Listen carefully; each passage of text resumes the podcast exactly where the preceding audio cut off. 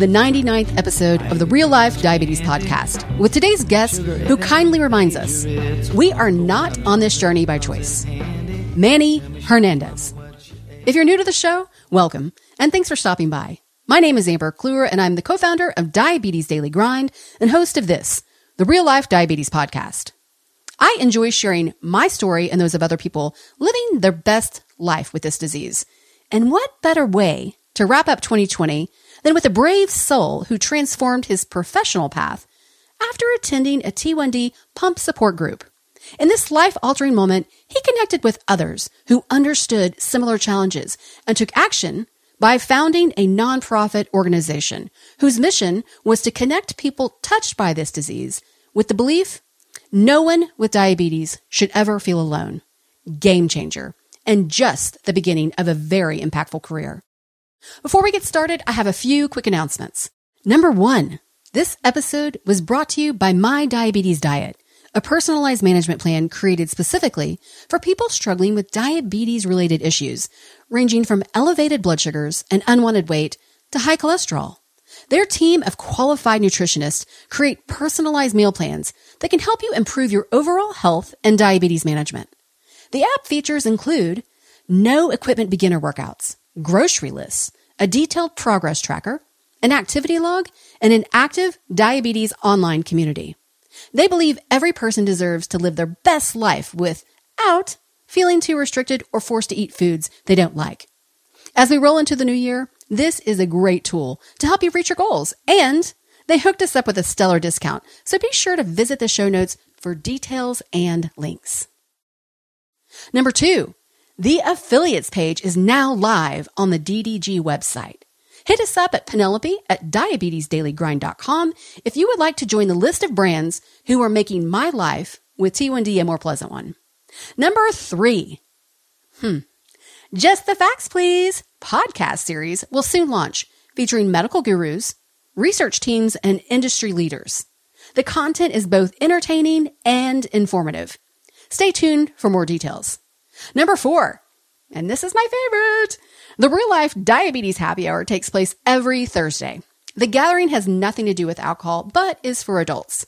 I hope you'll join me for a little pub talk, live music, random themes, and trivia sessions with other people who get it from around the world.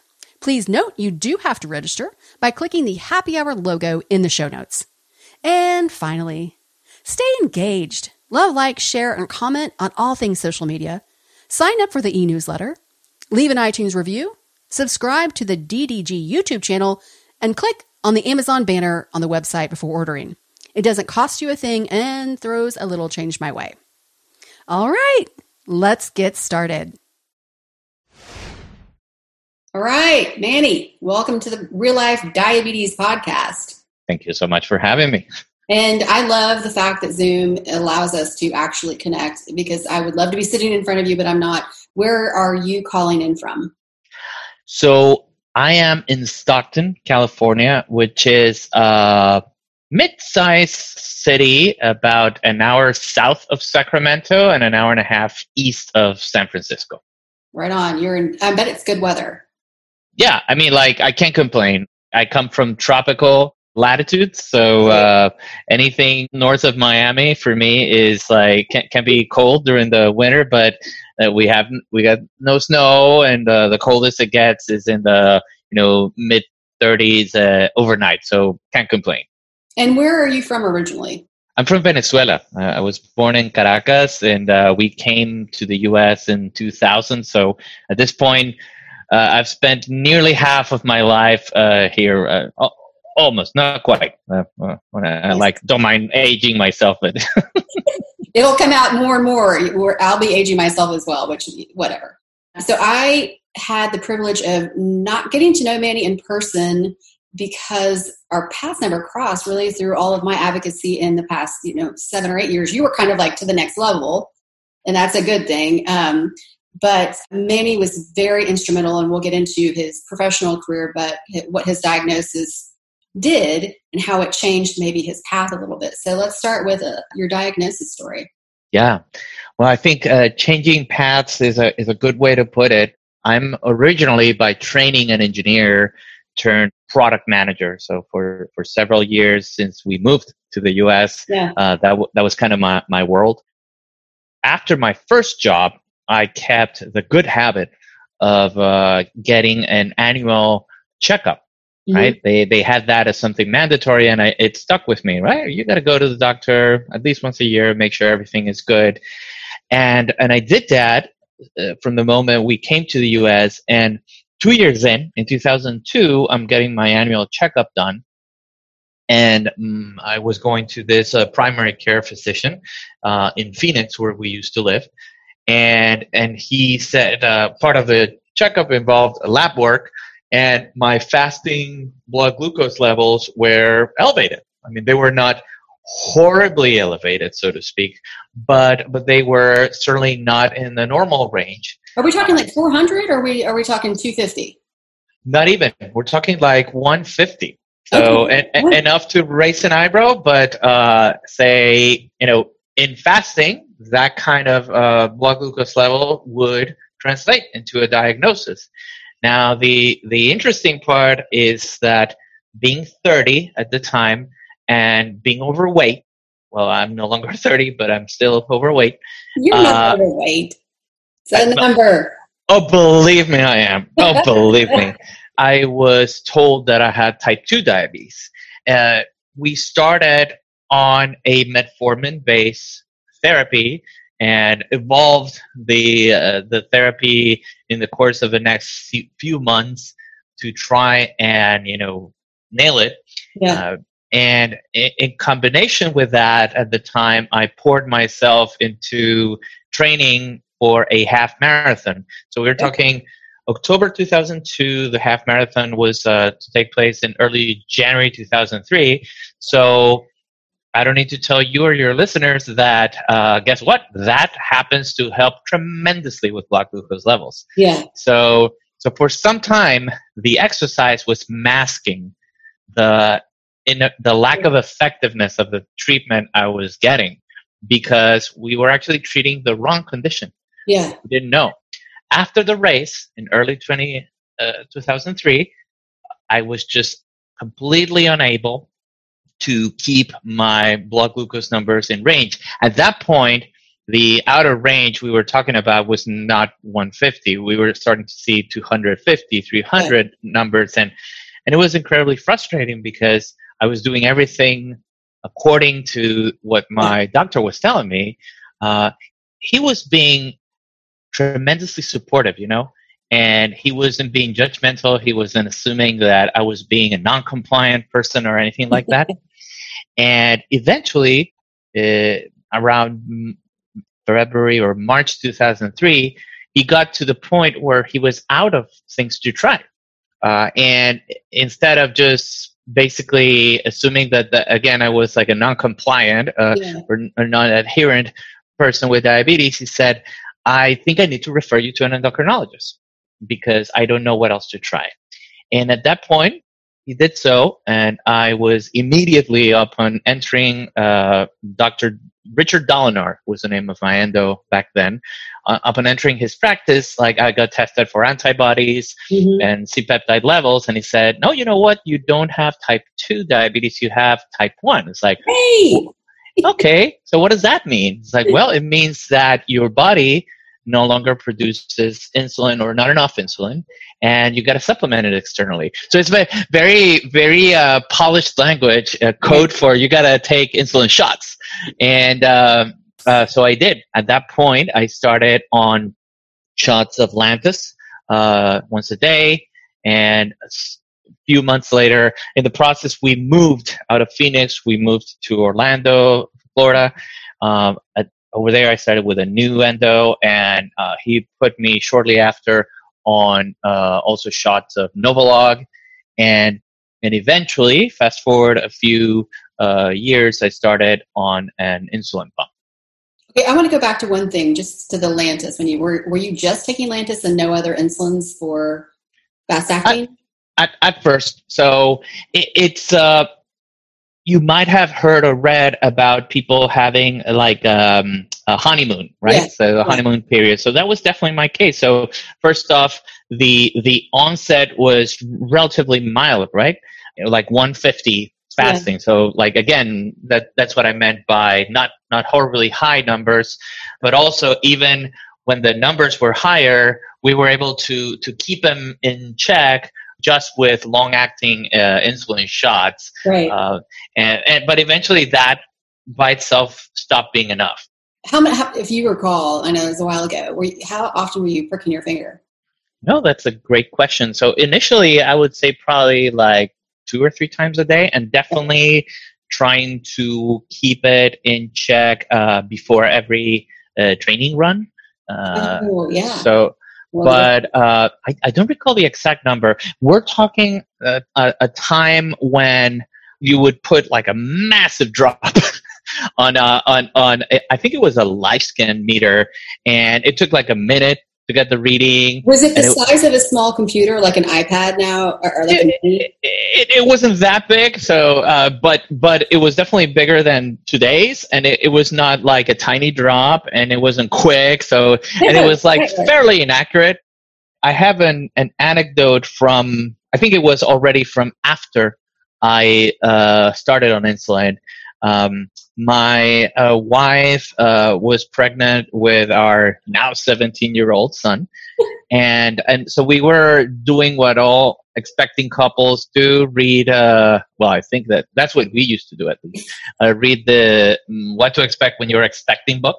Right. Um, and we were in the chapter that talked about how husbands sometimes uh somatize things right, right? and and and um I, as we're reading that, I tell her that I'm, I, I feel bad. I don't know, like I'm, I'm all dizzy. It's like, oh, you're just saying that because we're reading about it. No, no, no. It's like, no, no, I really, really feel bad. And, and a light bulb went off uh, for her because uh, we had obviously been reading and trying to educate ourselves about diabetes. It's like, oh my God, is this what a low is. Mm. So she ran for my meter and uh, helped me check. And sure enough, I had what I think to this day remains. I think it's probably my second lowest reading. It was like 32 or 35. Mm. So that first experience of a low really, really, really stuck with me, and, and I, I, I, I fear about like what that looks like for people that are taking insulin for the first time because that is a very true risk. And if you you are not trained to recognize the symptoms you might find yourself in a in a very vulnerable a very dangerous position. You know i think about it as because i uh, thankfully i know a lot of bless their hearts kids especially that don't feel their lows. Like i knew and i didn't know i mean i really because i was only testing my blood sugar in the morning before a shot and before dinner because it was cloudy and clear, you mixed insulins and all the things. But when I put the two together, it wasn't like this aha moment. I think it was a reflection later in life, but numbness of the nose, feeling, I, I mean, I, have never done drugs, but it was just like a hallucination and the sweatiness, and I would shake. I would just sit there and shake. Yeah. Um, so I'm, I'm very thankful that a I don't have a fear of hypos because I've felt them for most of my life, and thankfully CGMs now are keeping us Yes. All the bells and whistles, and especially for those those who cannot feel it. So I'm glad you, you and your wife put that together because. As, oh, it was it was it was all her. Like I was just in the right place with the right person. well, that's great. Okay, so tell me the timeline briefly. You have a professional career. You have you're an electrical engineer. Is that correct? Originally by training, I wouldn't touch uh, any of it these days. Uh, you don't you don't want me near your any electrical circuits. but but originally trained, yeah. Okay, so you, how did you go from that career, uh, whatever capacity, into you got really involved in the diabetes community? And I want to start with one. Who was the first type one person that you met that you were like, man, they get it. I know this. This person understands. Yeah. Um, okay. So timeline so I went to school for electrical engineering, did my master's in electrical engineering, worked for a few years back in Venezuela as a production engineer, right? Yeah. So uh, I was uh, working in a diaper manufacturing facility hmm. uh, for Pampers, if you uh, are curious about that. And so in to late 1999, uh, we are ready to come to the States. I started basically kind of a new episode in my professional life, focused more on web product management. So uh, away from hardware and more with yeah. software. And that became kind of my my space, my my niche for the next five six years. Around that same time, I get diagnosed, right? So in parallel with my professional life, I you know start you know reading up more, informing myself more about diabetes. I, I remember at the time having stumbled upon uh, Amy's uh, Amy Tenderich's uh, DiabetesMine um, uh, uh, Rick Mendoza as well. Mm-hmm. He was uh, writing quite a bit back then. Uh, and fast forward a few months, once we are uh, already in Orlando, I'm at my new endocrinologist office, and I stumble upon a little bulletin board where he had different announcements pinned. And one of them was an invitation to join an insulin pump users uh, support group. Hmm. And that kind of, you know, interested me. So I decided to go. And it was the first time that I was in a room surrounded by others that I could really, really relate to. Yeah. As, uh, for example, as we were going around the room and people, uh, I don't remember what was the dynamic, but something along the lines of like, well, what's your what's top of mind for you or what's bugging you lately and like as people were describing that it's like yes yes yes. So it, it was uh, as supported and incredibly uh, you know encouraged and, and again supported by my wife. My son was still too little. Uh, it, it, it is different right? Like it's uh, mm-hmm. she there's there's no substitute for that direct connection and access to others that are going through some of the same challenges in this Absolutely. case of living with type 1 so that that was i'm not exaggerating when i say that first meeting was a life changing event for me mm-hmm. uh, i learned in a matter of an hour more than i had uh, up to that point in four years of having diabetes yep. uh, and I, I, one of the so I, I couldn't tell you who the names of those people were because I, I don't remember but but that was my first like in person experience with someone with type 1 I think that you had the courage to do it. I mean, a lot of people would have seen that pamphlet and eh, you know whatever, but I mean that's essentially a support group, and yeah, Very. it takes a strong person to be able to. Have, I mean, really, to have the courage to be able to do that. You know, something you might relate to as well stuck with me after. So uh, at the time, I was wearing a, a, a, Medtronic 515 pump. In fact, I still I still have it around here. Here it is, um, top to bottom. As as, uh, as a self-respecting engineer, I had read the user guide, right? So I was really familiar with everything in there. But was I? so there was a section in the in the book that, that I, I was just puzzled by. They talked about think of dual waves or square waves. It's like, what is that for? I mean, right. what do you use that for? And and I think you know, at least at that time, that would not be something you would get trained on, right? As as uh, applicable to everyday life. So I was just. I mean, I knew it was a function, but I didn't know what it was good for. And then at that first pump users uh, meeting, somebody said, guess what? Life changing. I can do pizza. It's like, oh, that's interesting because I've never like ever since I got diagnosed, I've never been able to do pizza well. Like it's it's just like out of control after a few hours. So right. no matter how, how much I mean, in fact, if I over bolus, of course I'm gonna go low, but then I'm gonna rebound and go high again. It's like, no, you do this uh, dual wave or square wave. It's like, oh, so that's what that's for. Uh, so uh, I mean, not to say that that's the most, you know, uh, healthy, uh, you know, food choice, but it's realistic. I mean, it's realistic, and, yeah. and yeah, so it, it, it gives you a, a little bit of normalcy as well. Right. I have to ask, and we don't have to say any brands because I have worked with a lot of them. Do you eat different types of pizza now with like cauliflower crusts and other things that are not so high in carbs but are still pretty damn delicious? I've tried them. Uh, I know uh, uh, Trader Joe's. We've picked up quite a few of those, like uh, you know, lower glycemic index options. Uh, but uh, I, I'm, I'm not gonna lie. Like, I don't just do that. you know, who doesn't love a good slice of pizza? I mean, like the original. I'm a thin crust kind of person. Thin crust for me. Are you thin or thick? Thin. Then okay, and I did that because of diabetes. But I, looking back, if I didn't have diabetes, I think I'd still feel better with a thin crust. That's too much information. Um, okay, so it's all these little hacks. As it, maybe now that I'm getting older too. Um, so you took the diagnosis and tell me about. So for those of you who are newbies, maybe to the diabetes community, or have not been as engaged as an advocate as I have you're the co-founder or founder, please correct me if I'm wrong, for the Co-founder, Diabetes yeah. Foundation. Yeah. Tell me what the mission was, and I'll go with why that's a was and not a is now.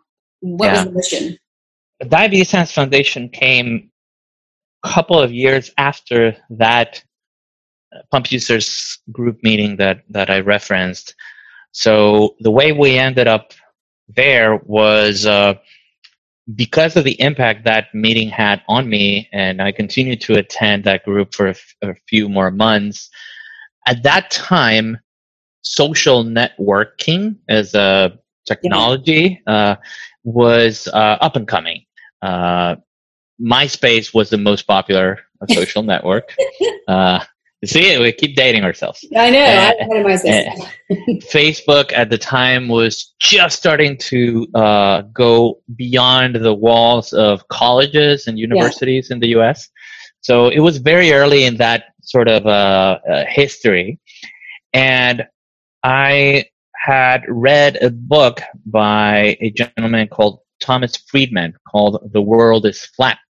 Okay. And uh, it was it, it had a section that that that spoke to me quite a bit uh, as an engineer uh, that uh, referenced like the potential of social networks beyond socializing alone, right? Mm-hmm. Uh, or for other greater goods. Mm-hmm. Uh, so, I mean, I, what what my what I can claim is like putting together that with the experience I had in that support group and uh, thinking, what if we had a social network for people with diabetes?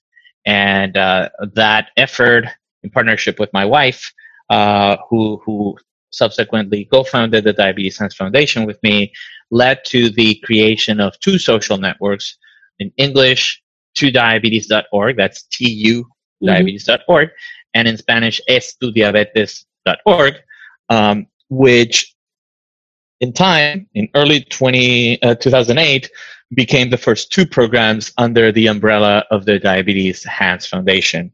And the, the, the mission of the foundation, uh, which was a nonprofit, was to connect people touched by diabetes uh, with the belief that nobody with diabetes uh, should ever feel alone. I love that. It's one of the things I preach on a regular basis. And I will say that you say that so eloquently in Spanish that I'm trying to learn Spanish. Now that I'm in San Antonio, I need it a lot more. And I've always wanted to. Like, I took French in high school. What am I going to do with French? I mean, lessons learned. so I might need it. I might need a cut, like a tutor. It's, it's good. There's a lot of similarities. So if you have French, if you have any Latin-based language, the other ones become a lot easier. I want to say something else to you because my father is an engineer, and so is I a lot of family members. You have really good social skills. I, I I think uh, I mean we could go down that rabbit hole, but uh, to to be c- completely honest, like the the the story behind my uh, choice of uh, um, academic, you know, career uh, was like very. I mean, it's it's so different today when you have yeah. access to so much information, and and I uh, it, it was the most appealing sounding or the closest to what sounded interesting to me at the time, right. far less than something that I always wanted to become when I was growing up. I gotcha. The Diabetes Hands Foundation, in what year was, and I don't know the correct terminology, and I'm a nonprofit lifer at this point, enveloped it, by or dis- dissolved. Uh, so oh. basically, in uh, mid 2017, it was uh, dissolved, and these two programs, these 2 mm-hmm. communities, uh, were absorbed by the good folks at Beyond Type 1, uh, who has continued to be a steward uh, of them and continue to nurture and develop them. So the, the two communities continue to be alive under a new parent organization yeah. Beyond Type 1. I've stepped down as an executive director before, and the organization, I was in the arts world forever, was dissolved shortly after my departure, which was devastating. But I think it must be nice and please I mean, to see your baby, because it is, it's a full time, it's like raising a kid. Uh, to see it still survive is wonderful because you really still are helping people. It was your idea, but you, I'm glad I'm glad that they're great stewards of your your baby. Yes, yeah. It it when at at the time in uh, mid 2014, so six and a half years in, uh, it became clear to me uh, based on m- my mother had been diagnosed with Alzheimer's. Mm. And it became clear to me that things were going to get rough for us as a family before long. And as an executive director of a nonprofit, I was not going to be in a position to face uh, some of those uh, financial challenges, yeah. uh, among others. So I, at that point, I spoke to my board, and uh, they were completely supportive, and uh, initiated the search for an interim person yeah. uh, who became Melissa Lee, who continues to be one of my best friends in, in the world, and uh, so she continued uh, things with uh, the foundation until a permanent person was put in place through the end of the foundation and then I moved on. I went to work for uh, Livongo, a, a, company in the digital health space uh, in diabetes. That's okay, perfect. Uh, I wanted to tap into that. So I, I only in the past, I mean, I've done a ton of research lately just because I'm so fascinated because there was a big announcement they put out a few a while back. But tell me about that company because your role there. Did you develop that yourself? I mean, did you pitch it? No, no. Uh, so the the technology that uh, underlied for diabetes, uh, the Livongo for diabetes solution, basically was uh, acquired and and you know recast under the name of Livongo by an an incredible uh, entrepreneur who has done a lot of good in the diabetes space called uh, Glen Tullman. So uh, he invested in them and uh, became the first CEO of Livongo. They received FDA clearance in late 2014 to become a, a solution, a system uh, a solution for people with diabetes. And the two crucial components of that solution were one, the uh, every time actually I, I, have here my my meter I, I, still use it so when you check your blood glucose with the, their their meter uh, unlike most uh, you know not not connected meters the your reading uh, is instantly uploaded to the cloud yeah. by way of a of a cellular link mm-hmm. so just just like your phone and uh, a few things become possible because of that in the very short term one of the most important ones is like I, what i like to describe as an like an OnStar for diabetes, right? So, you know, you've seen the ads where the person has like an accident yeah. and like some voice, you know, comes from mm-hmm. the ether and says like, "Hey, Mr. Hernandez, we see you have had a crash. Like, you know, we're we're shipping help or whatever, right?" Right. So, similar to that, if you have an abnormally high or abnormally low, dangerously so reading, there are coaches on the other side right? Oh. So be, actual people that uh, step in to help you emerge of that very vulnerable moment uh, safely. Right?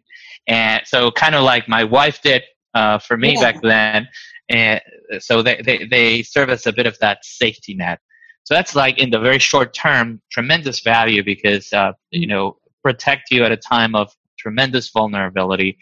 In, in the more long term, the ability to have all these numbers aggregated and, uh, you know, that can be analyzed, that can be uh, crunched mm-hmm. in the cloud allows for i mean the, the alternative is basically all of that data just sitting on your meter yeah and and ultimately uh, maybe when you go to your uh, doctor you turn in your meter maybe along with your pump and they download the data and, and it's like and then you have like 15 minutes yeah. at best to to have a sense of like what how was your diabetes uh, management in the course of the past however many months? So whereas here you have you, all of that is going real time to the cloud, and a lot of very useful and actionable insights can be presented to you in, in digital form, like yeah. the form of digital nudges, or informing a conversation with some of the same coaches that could be reaching out to you in the event of an extreme low or high, but in the form of a scheduled coaching sessions. So, so there's like a ton of very rich context to inform that, and over time, you know, become supplemented with with other inputs. So this is one input. Uh, a a connected scale might be another input. A connected uh, blood pressure cuff might be another input, et cetera, et cetera, et cetera. So when I when I joined Livongo in 2015, the company was like starting out. We were just around 50 people, uh, about 15 of us uh, in Mountain View, and I, I, I, had the, the fortune of being sort of the the resident person with diabetes, uh, if you may. Uh, you. So that that that was fun, uh, uh, but but also like it means that you have to deliver sometimes the bad news, right? Because there might be some like bright shiny technology or or new way of doing things or the mm-hmm. the the something watch or the uh, something speaker or like whatever might be the case that is is just cool. Yeah. it's it's just like oh it should be super useful if we did this and made uh, your diabetes meter communicate with you through uh, whatever. Yeah. Right. So but it turns out that the use cases quite often are far simpler. You know? And, and sometimes uh, all you need is a tiny nudge. Uh, sometimes all you need is like a supportive voice or a supporting hand, uh, and, and, not like a ton of technology. So, so uh, concealing the technology underneath, you know, some very uh, subtle but but effective, you know, interventions becomes uh, the the the very interesting balance, you know, in developing uh, solutions that are uh, actionable and and and uh, impactful in, in, diabetes. So that was like one of my roles early on. The other one was kind of uh, introducing Livongo to the diabetes uh, space because we were yeah. new. Uh, so a lot of the uh, partnerships and friendships that I had developed in my time, the diabetes hands came in definitely handy for for that purpose. Uh, and I was doing that for about a couple of years, uh, I, had the opportunity of um, uh, also product managing a couple of uh, very fun uh, projects. One of them was when we upgraded uh, our meter to become the first and still only meter that can support over-the-air updates. So right. just like your phone or for for apps or the operating system, be able to push uh, new code into the device so that you don't have to get a new device to get yeah. new functionality. So that that was super exciting. Yep. Well, and is the founder, the the person who started the Livongo, does he have a child with type one?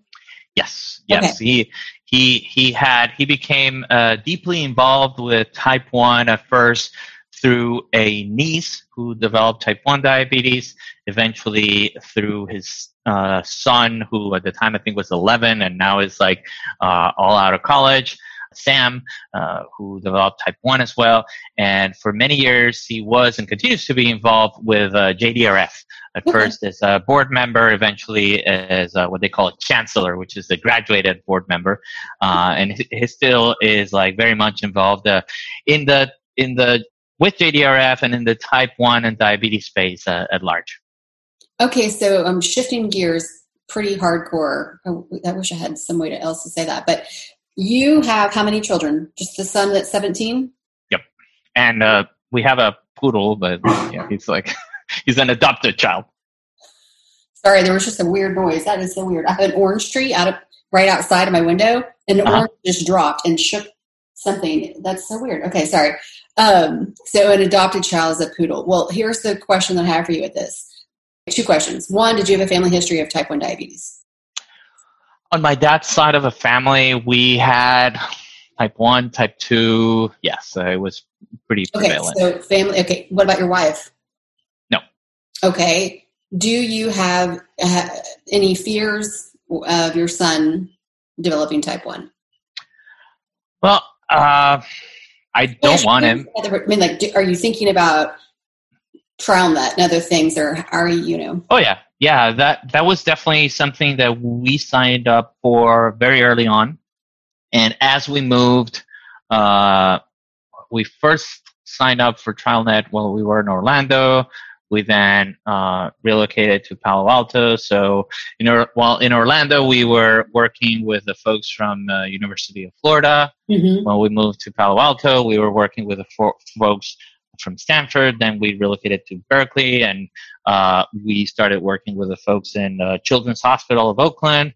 So we we had uh, we signed Santiago as his name up for TrialNet uh, since he was little, and eventually we had to um, what do you call it, incentivize uh, his uh, him to get all the tests? blood drawn right? Yeah. So so it became a, a something that you know a, you know he would get a toy for uh, once a year when he got his blood drawn.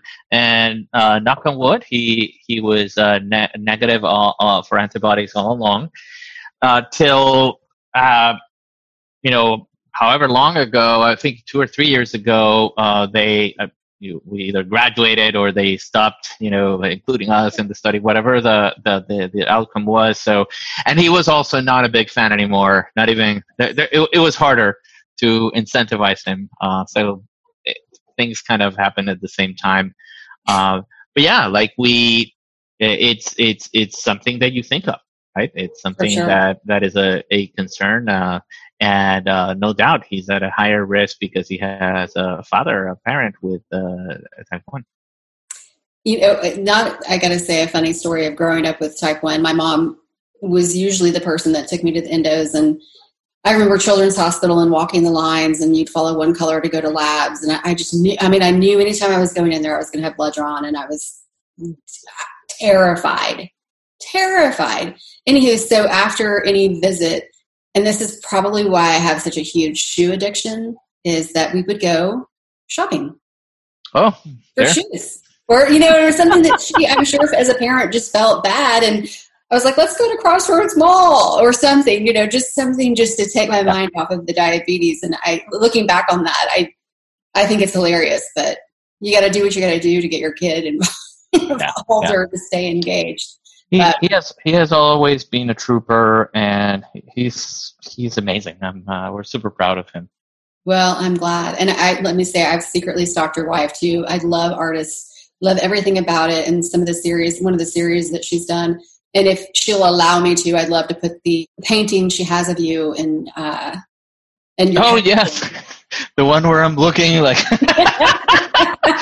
that that that, that was a actually uh, she did that in connection with two other pieces um, highlighting diabetes advocates. Nice. One with Kerri Sparling. Yeah. And another one with Scott Johnson, both really good friends and, and people that over the years have gone well beyond uh, being fellow advocates to become good friends. Oh, and, I love it. Okay, it, I'm going to say something about that here in a second, but please sweet talk your wife into letting me feature those because I uh, that it, that series means so much to me. I want to support. Yeah.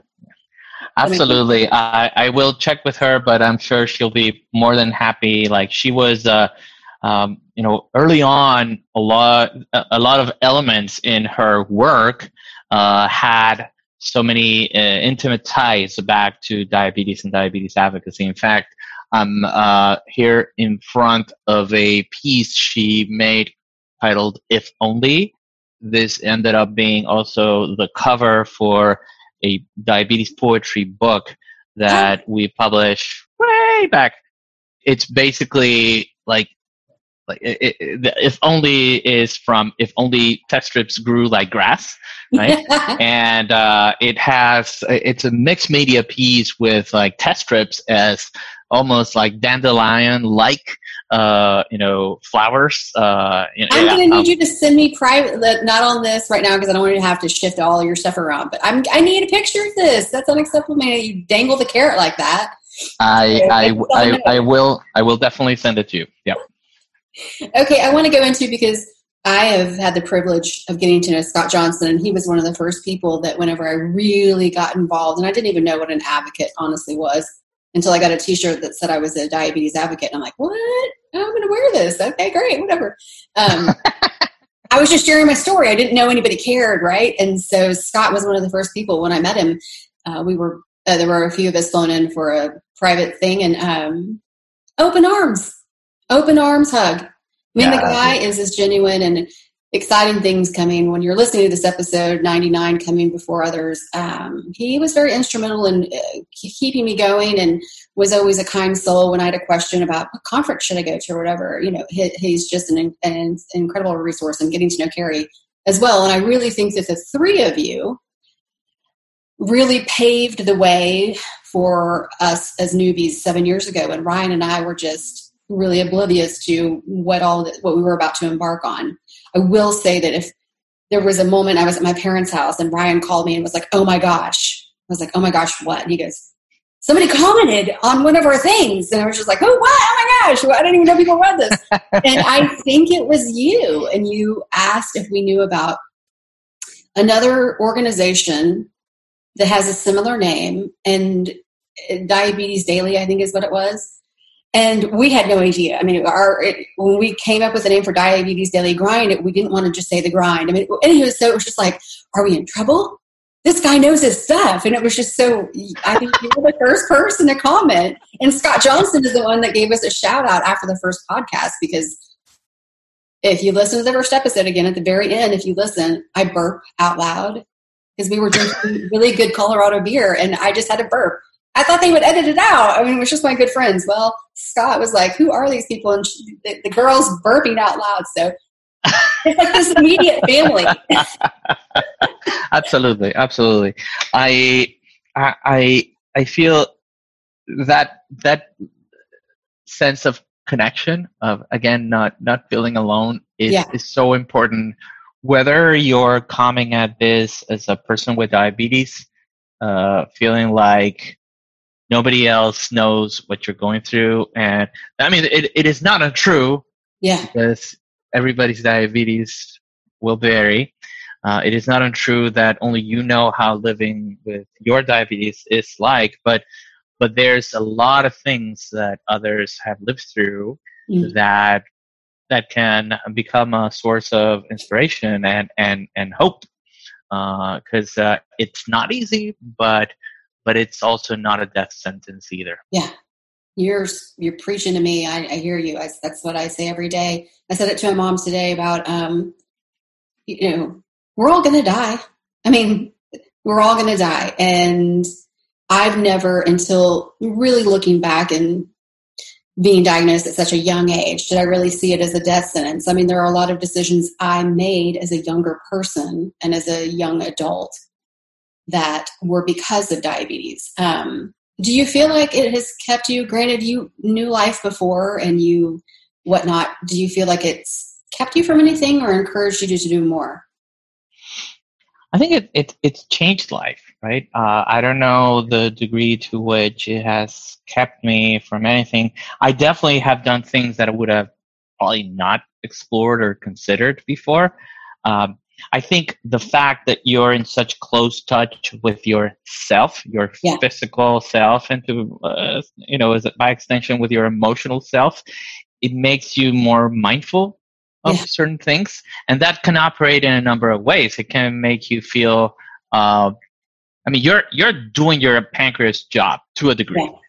Yeah. Uh, so when when things work out, you feel a sense of pride when things don't work out, which can be the case sometimes, even in spite of doing everything yeah. by the book, you might feel disappointed, maybe even guilty. Yeah. And and so so it can it, it can really kind of shake you or encourage you on and off throughout the day, throughout life, which is in no small part why I am so encouraged by developments, technology developments in the course of the past several years that bring things several steps closer. I wouldn't say I wouldn't say help us live a normal life because that that would be uh, uh, like a an inaccurate statement by by long shot. Yeah, yeah. But but um, make life with diabetes like more manageable, you know, and and uh, and more bearable and more. I mean, in fact, just now, for example. So I, I've been on a tandem pump, the the X2, for a few years, and one of the things that made me choose that pump was, uh, again, a similar quality to what I alluded to with the Livongo meter is the fact that, I mean, in their in their mm-hmm. case, it's not over the air, but with a USB cable, you can update the pump. Yeah. So, I mean, that's brilliant. I mean, that's just like you're not stuck with a piece of technology just because uh, it, it yeah. you know, it's what you got shipped. Yeah. Um, so uh, I was uh, that appealed to me. Then their first up, up, uh, update to their software was the connection between them and the Dexcom uh, yeah. sensor. And I had been a Dexcom uh, user for uh, what? Let's see, mm, twenty. Yeah, definitely more than ten years now. So the the hmm. next logical step, you know, beyond serving as a secondary display for your Dexcom data, but actually taking that data and doing something with it, the Basal-IQ algorithm was a game changer. And then more recently, the Control-IQ algorithm was like, you know, day and night uh, for yeah. me. And and and the re- the reason I'm bringing this up is because um, not not too long ago, uh, I did not notice that I was on my last sensor, my last Dexcom sensor, and uh, my sensor session ended, yeah. And I went to look for another sensor. And it's like, great. So I'm out of sensors, and uh, I have to place an order, and they're on their way. So it's not the end of the world. But uh, but obviously, what I don't get is like in the meantime, I, I have an open loop. So again, for the time between the end of that sensor session and when I get my sensors in the mail, uh, I need to fill in the blanks, fill in the gap we're just not good at that stuff, right? Like you so, rely on your own. Yeah, yeah. Everything. I will say that eh, this is not a negative to the CGM world, and I, I know there are a lot more coming down the pipeline, which I'm excited to try out. But the thought of me not, and I have, have like literally had panic attacks if something failed and I didn't have backup. I have never been on an insulin pump, so I cannot imagine that. Okay, there's two things to that. One, I'm, I'm going to say my addiction to a CGM, and then I'm so reliant or dependent upon that safety net.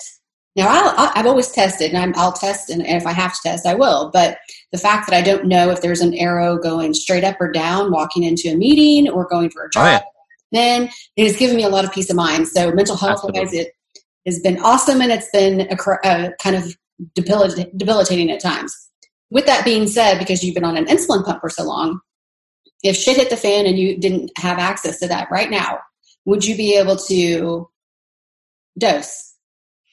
I, I, I would. In fact, I learned that lesson the hard way because uh, it's rare. Pumps are extremely reliable pieces of yeah. hardware, but that doesn't mean they never fail. And yeah. I had early on, the first year that I was wearing a pump, I got an error on the screen. I will never forget it. It was like the A33 error. Um, and what the A33 error meant was when you are um, getting the pump ready to insert uh, your pump side uh, on, uh, you have to fill in the. This is for tube tubed pumps, yeah. right? So it doesn't apply for Omnipod. But for tube pumps, you need to uh, prime the pump. So basically, yeah. it's uh, fill the whole tube with insulin till there's insulin drops coming out on the other end. And the key word being drops, right? So when you're priming the pump, eventually you see drops coming out the other end, not yeah. a squirt, right? So that's what I was getting. It was like, like, okay. That's like money going down the drain. I mean, that's yeah. yeah. Yeah. So so um, it, it was like uh, binary. Was like zero one, and and so I call it in and I said like I'm getting this, uh, and he said like yeah your pump is is damaged. You cannot use it right now. Like okay, so uh, now what? They uh, will ship you one. You'll get it on Monday. It was Friday uh, noon, and uh, and they they asked the, the the question. So do you have a backup plan? It's like what do you mean? do you have pens or vials? Like, well, I don't. Like, uh, so, well, you get your butt over to your endo's office yeah. because uh, you're going to need it for the weekend. So fortunately, I was able to uh, get in time, uh, and like I had been ed- trained on how to give myself shots when I was first diagnosed, but I was like so reliant on the convenience yeah. of, of the pump that I had to get retrained kind of on the spot with a famous orange and whatnot. And uh, yeah, so uh, over the years, I've just uh, stuck. I, I have a, a, a backup of uh, pens, of course, uh, you know, long and short acting uh, insulin pens. And uh, yeah, I mean, more often than not, I end up just like uh, having to donate them uh, because I don't use them because uh, I will go off the file. But but yeah. it's a a backup in case uh, things go south with the pump or yeah.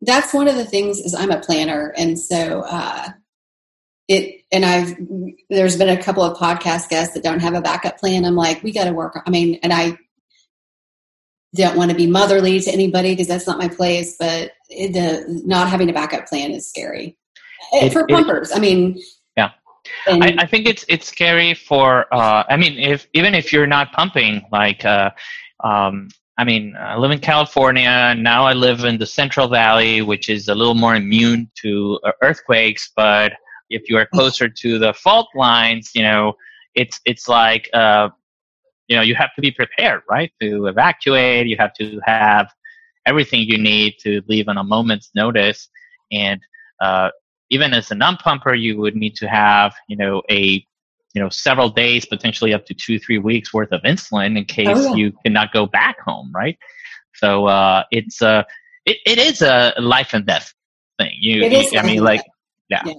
there's i will say coming from oklahoma and i've only been in texas now for about six months Oklahoma is like Tornado Alley, and so if if we things happen all the time, but I first bag that was packed and was sitting by the door if I had to run to the basement was all of my diabetes stuff, and then when I got on the yeah. CGM, it was like a hell an extra suitcase that by God I could have lost. I had my laptop, uh, my phone, and all of my diabetes gear. Everything else could have yeah. gone, and I would have been okay. I think a more uh, close to home experience for me this past year, obviously for for pandemic reasons, ha- has not been as much the case. But I used to travel a lot, uh, yeah. both when I was with Diabetes Hands and at Livongo, like you know I don't know 10, 12 times a year. So I mean, you would pack way more than you would need in the way of uh, pump supplies, yeah. insulin, test strips, whatever, uh, because you just don't know. I mean, if yeah. you just pack exactly what you need, you might have an issue with a sensor when you're applying yeah. it, or you might have like an insulin vial might go bad. Yeah. or uh, a, a, set you, you, uh, upon inserting an infusion set it might get kinked or it, yeah. whatever so you need to be able to prepare so i my rule of thumb was like i'll take three times as much as i know i will need so uh, I could switch three times over uh, anything. Um, so I mean, thankfully, never got to that point, but yeah. Okay, let me ask you when you tr- when you were able to travel. God, I hope those days come soon because I've got a trip planned to Finland. I'm going to Scotland. I got I got a lot of people I want to visit. Do you opt out and get patted down, or do you take your stuff through? So if you can say I, that out loud, I know. That I no, yeah, I'll I'll say it. Like so, I, I don't know if they have updated this information uh, anytime soon, but um, I used to go through the uh, pat down process. Yeah. Uh, until I uh, almost lost two flights. Uh, because they, I mean, they have to wait for yeah. the, the the right gender person yeah. to be available to pat you down and all that good stuff. So eventually, I I found out through uh, friends in the diabetes online community that uh, they had had a you know uneventful experience with uh, going through the the the yeah thing, and uh, so I can't give that kind of advice. That's what I did, right? So eventually, and I've have, I haven't had a, an issue with that, but uh, at the time, and uh, as far as I know, it it still is not something that uh, my pump uh, company would actively recommend. So uh, sure. it, I was taking the risk uh, by by doing so, but haven't well, had. I'm overly precautious, and so I remember going up to the first time when I was like, okay, and I like as first time I was like, oh my gosh, I've got to opt out. I don't know, I'm like nervous. I get there and I start crying. I'm like, I feel like the odd kid out, like I'm the black sheep, whatever. But I'm so thankful. And I will say that uh, the last time, one of the, oh gosh, no, it's been about a year. But as I was going through that process, my friend who I was traveling with for a diabetes convention, she was there to assist me. She went through the regular stuff and was saying to the woman, because she took my insulin and other things through, uh, the woman behind the thing just happened to say something about diabetes and my, or whatever. And she said, Well, my girlfriend has diabetes, and we just want you to know that they've updated. And now most of the airports, especially international ones, have updated it so that your devices are safe to go through. Now, that's probably not out as public knowledge, and I don't know that that's true, so don't take my advice. But it was nice that she cared yeah.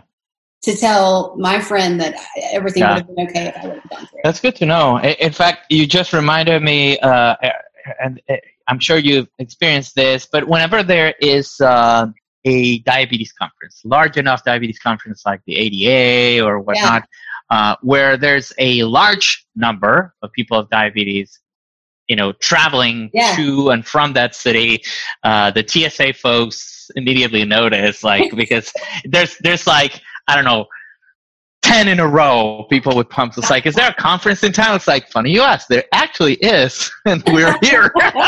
they need to call in more TSA people uh, to yeah, yeah. get through to our flights quickly. Well, yep, I'll yep. end with this, Manny, and I again appreciate your time. But one of the reasons why I chose you as the 99th episode is you and and Kerri and Scott were very instrumental in. Uh, you set the bar, I guess, at some level of what I wanted to who I wanted to be in the diabetes online community and how I wanted to use my voice to inspire others to live their best life and um, but also to be a person you could lean on or need if you needed resources or a support team that we would be here. So from the beginning of when you started the Hands Foundation um, and where you are today now working with Tidepool, if you could give a few sentences or share a few sentences to where you feel like the diabetes community has come, you know, where we're going and what inspires you to keep going as a part of this team?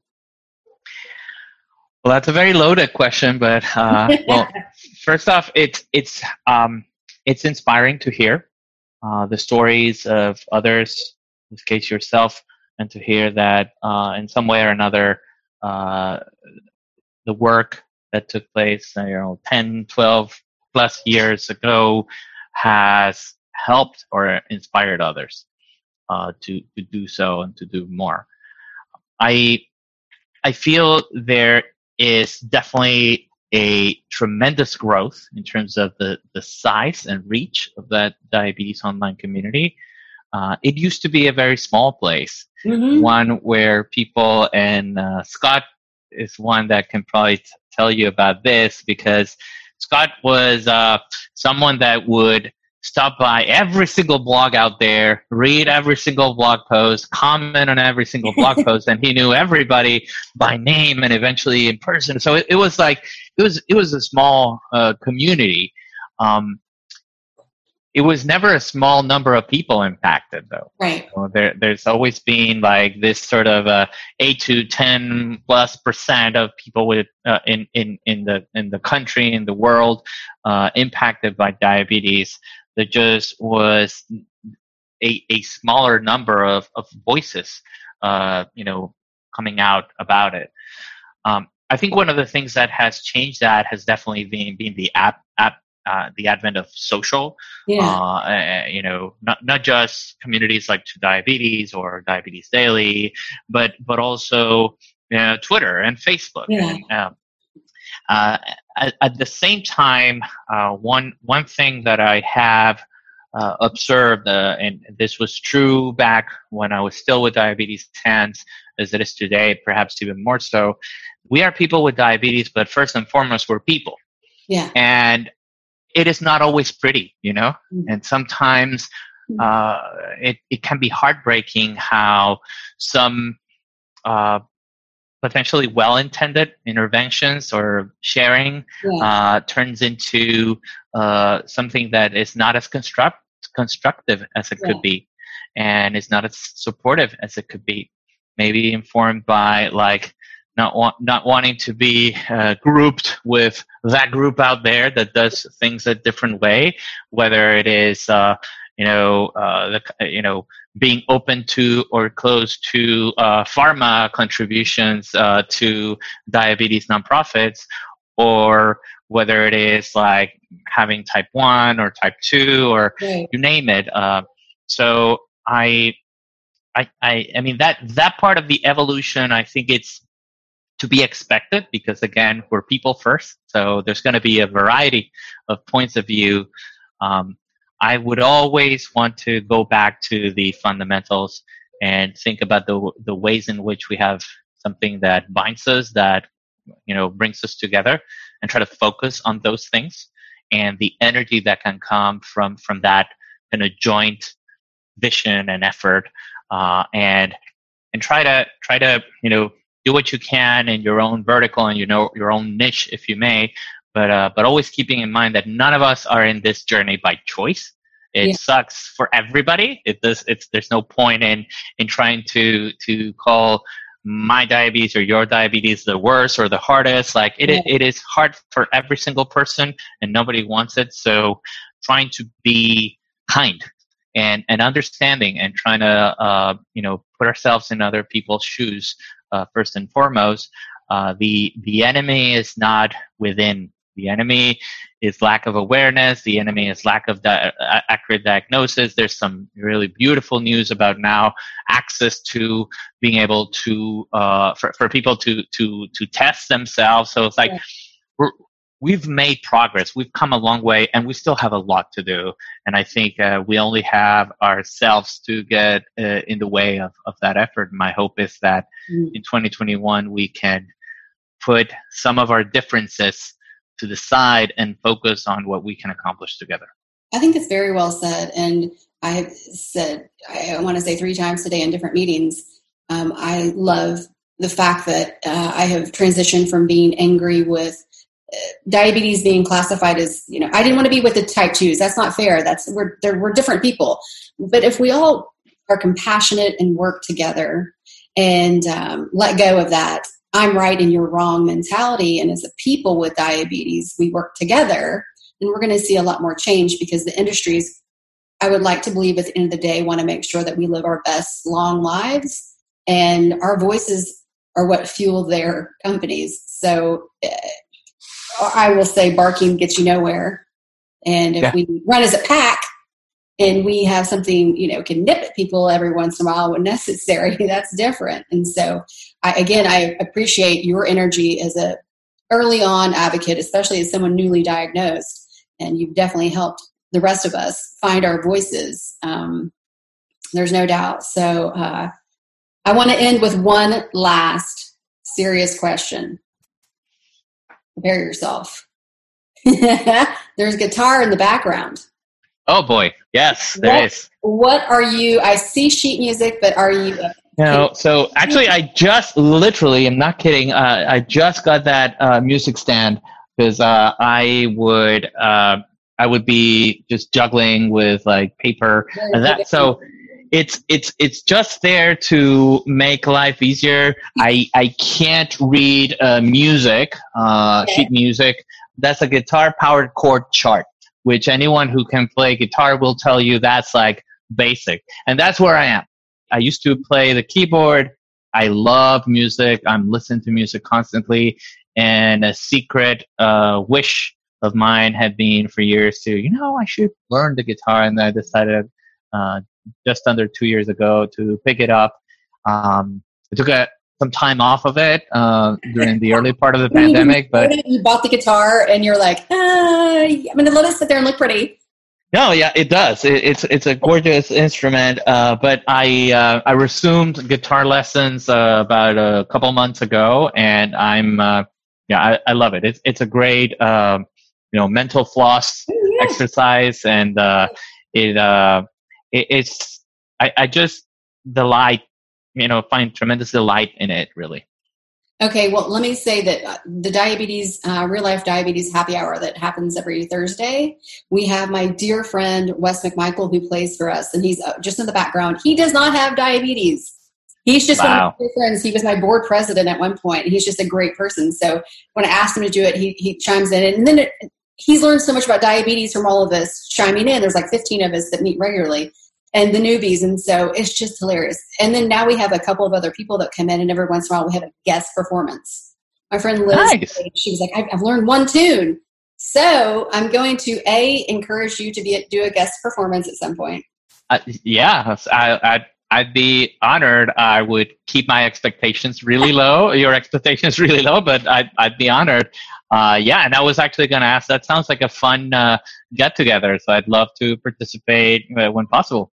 Yeah, I'll let you know. I'll be sure that you're invited. Anybody's invited to that. It's it's something that's it reminds me i mean i miss happy hour i miss brunch and it's more of the social it has nothing to do with alcohol even though we do talk about alcohol but it, again it's being surrounded by people who get it and i'm so thankful to have people from around the world and it's i learned so much about healthcare in other countries and we all yeah.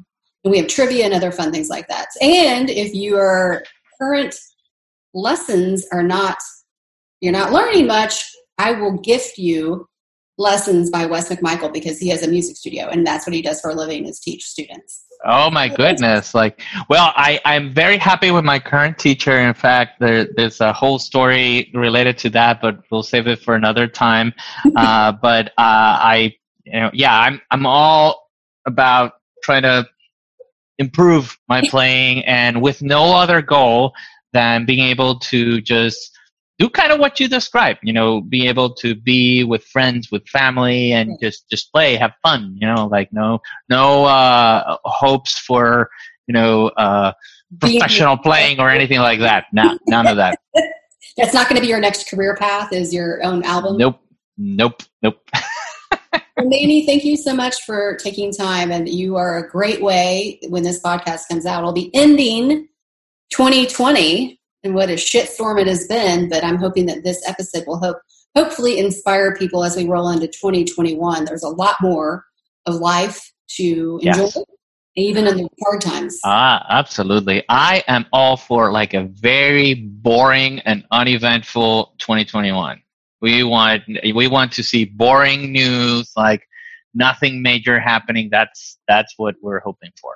I like that. I'm not going to hold my breath, but I'm going to stay optimistic that that is the case. Uh, with the exception of big news in the diabetes world that we're seeing a lot more advancements in technology and insulin pump therapy and insulin therapy. We both know as people that are in it 24 hours a day watching what's going on, there's a lot that's going to be coming about. So yes. hope for the future. Yes. Manny was the perfect guest to wrap up 2020 as he inspires me to continue my life as a diabetes advocate. I mean, a man whose wife created a piece of art titled, If Only Test Strips Grew Like Grass, let me know he and his family get it. Thank you, Manny, for paving the way for fellow advocates and for playing kindly in the diabetes sandbox. Before I wrap up, I have a few quick reminders. Number one, this episode was brought to you by My Diabetes Diet, a personalized management and weight loss plan created specifically for people struggling with diabetes related issues. Like me, they believe every person deserves to live their best life possible with this disease. Be sure to check out the show notes to score a My Diabetes Diet app discount code. Number two, the Real Life Diabetes Virtual Happy Hour takes place every Thursday, even on the holidays, from 5 to 6:15 p.m. Central Standard Time. Be sure to register by clicking the Happy Hour logo in the show notes. Number 3, we are always looking for partners, sponsors, etc., who share my mission to provide support and resources for all people living with diabetes and their loved ones.